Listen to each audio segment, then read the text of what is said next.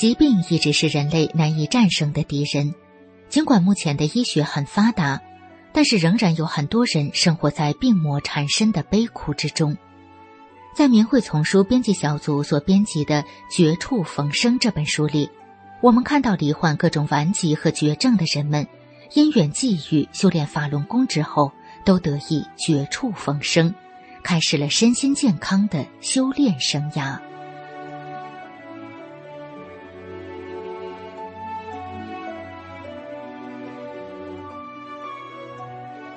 明慧广播电台，欢迎收听《明慧丛书·绝处逢生》。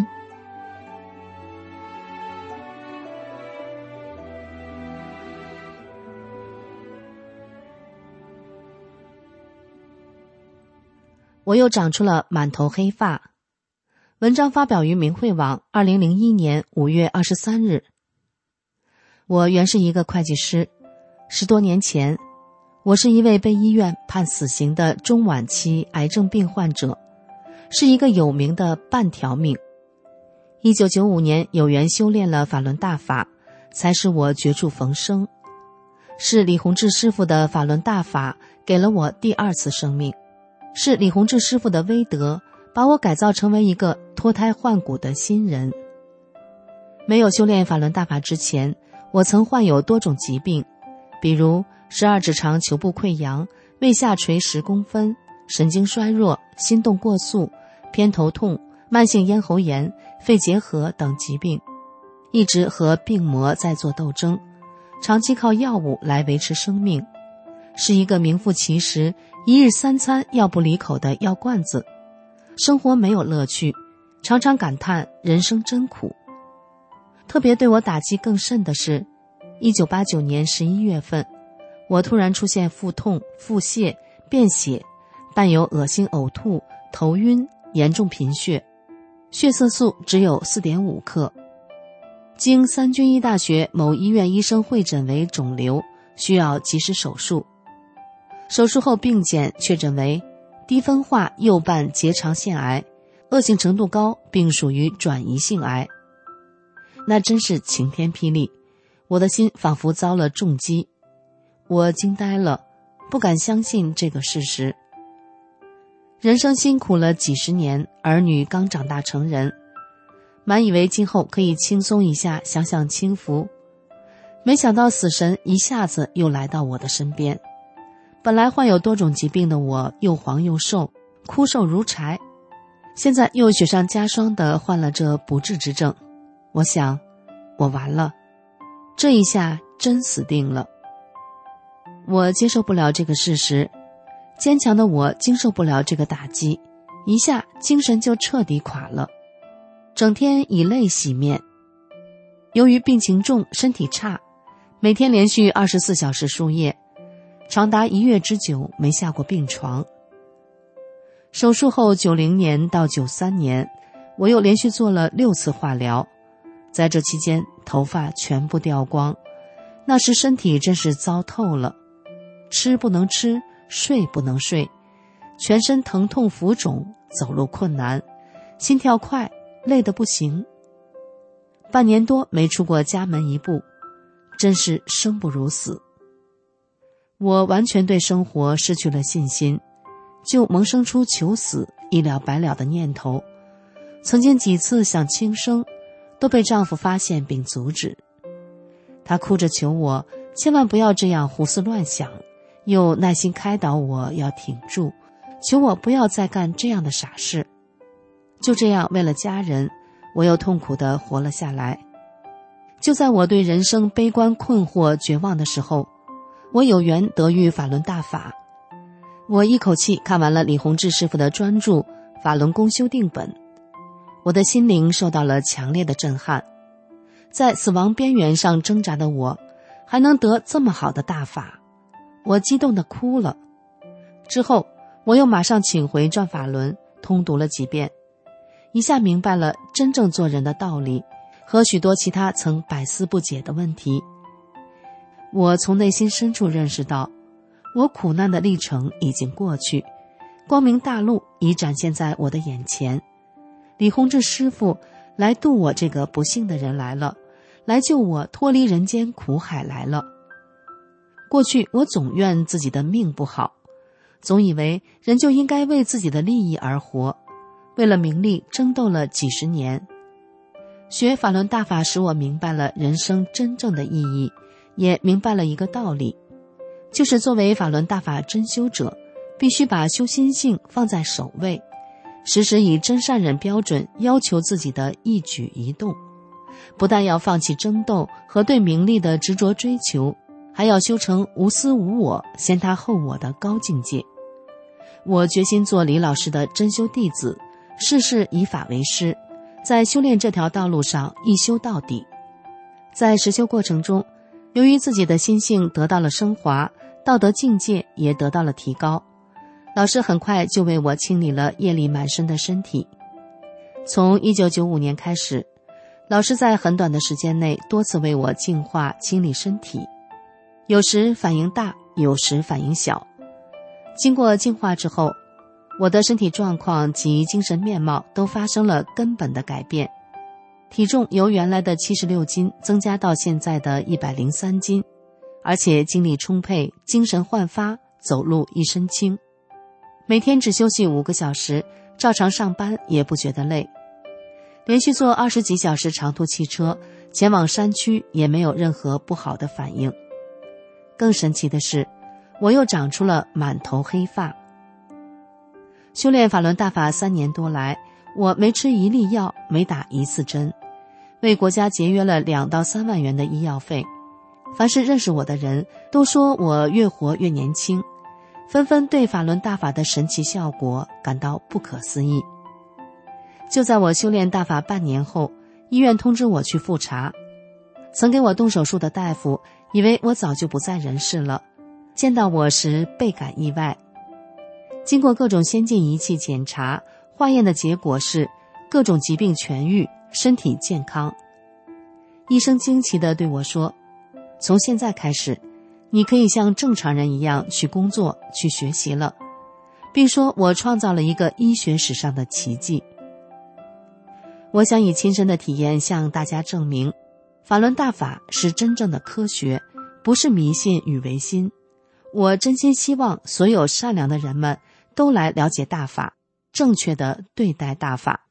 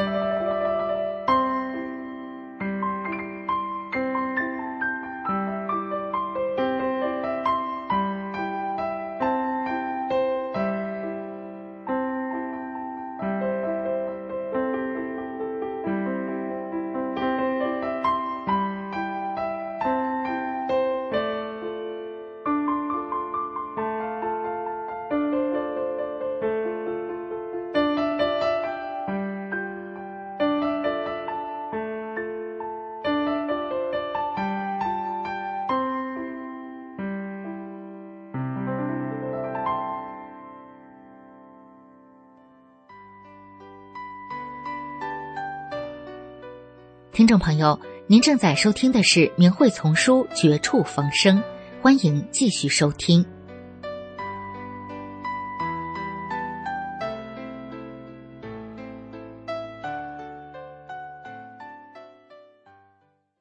大医院宣判死刑的病，让一本书给治好了。文章发表于明慧网，二零零三年一月十七日。一九九九年七月以前，在湖南省平江县一个山区乡村，人们在传颂着一件不寻常的事，真神奇！大医院都辞了盘的心脏水肿病，让一本书给治好了。原来。一九九八年秋，小刘的心脏水肿病已经严重到了全身浮肿，腿肿得像小水桶粗，从腹部到胸部肿得像一面鼓，脸黑唇白。他家很穷，但为了抢救这家中唯一的劳动力，借上钱到武汉的大医院去治疗。钱花了，但病情却越来越恶化，后来转到湖南医科大学附二院检查说。人快不行了，只给开些药，让回家服用。三十岁的小伙子就这样无助的躺在床上等死了。这年十月的一天晚上，一位县里来的水电工程师在小刘邻居家讲：现在社会上很多人在练法轮功，这种功法很神奇，学练后好人变成了更好的人，而且很多人身体也练好了。特别是有的疑难病症、不治之症都好了。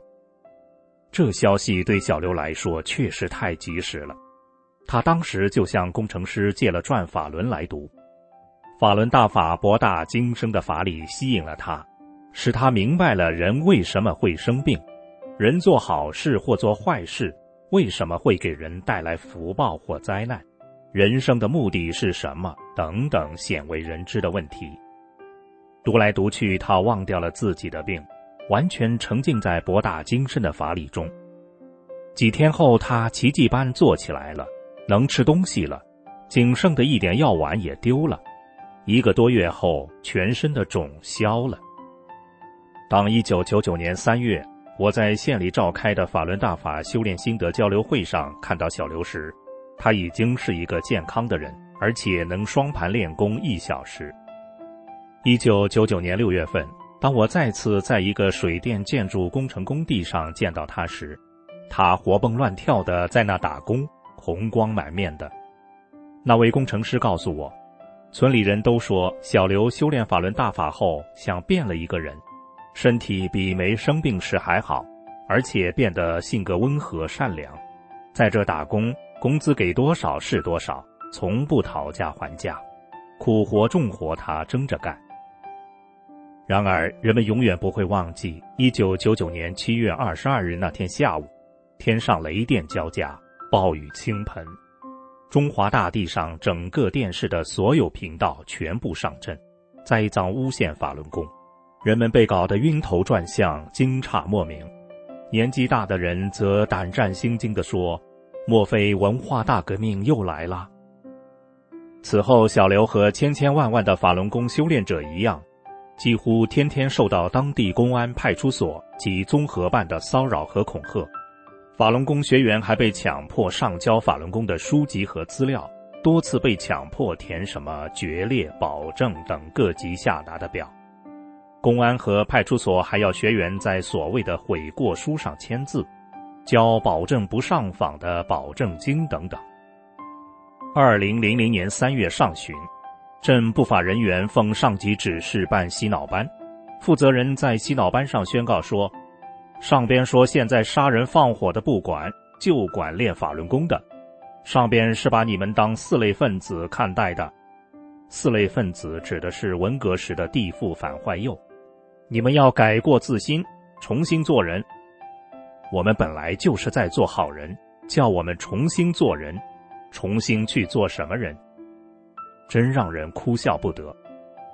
就拿小刘来说，叫他放弃修炼，重新去得心脏水肿，重新躺到床上等死。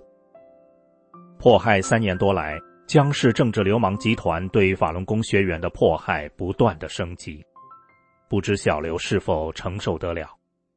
在中国，做好人怎么就这么难呢？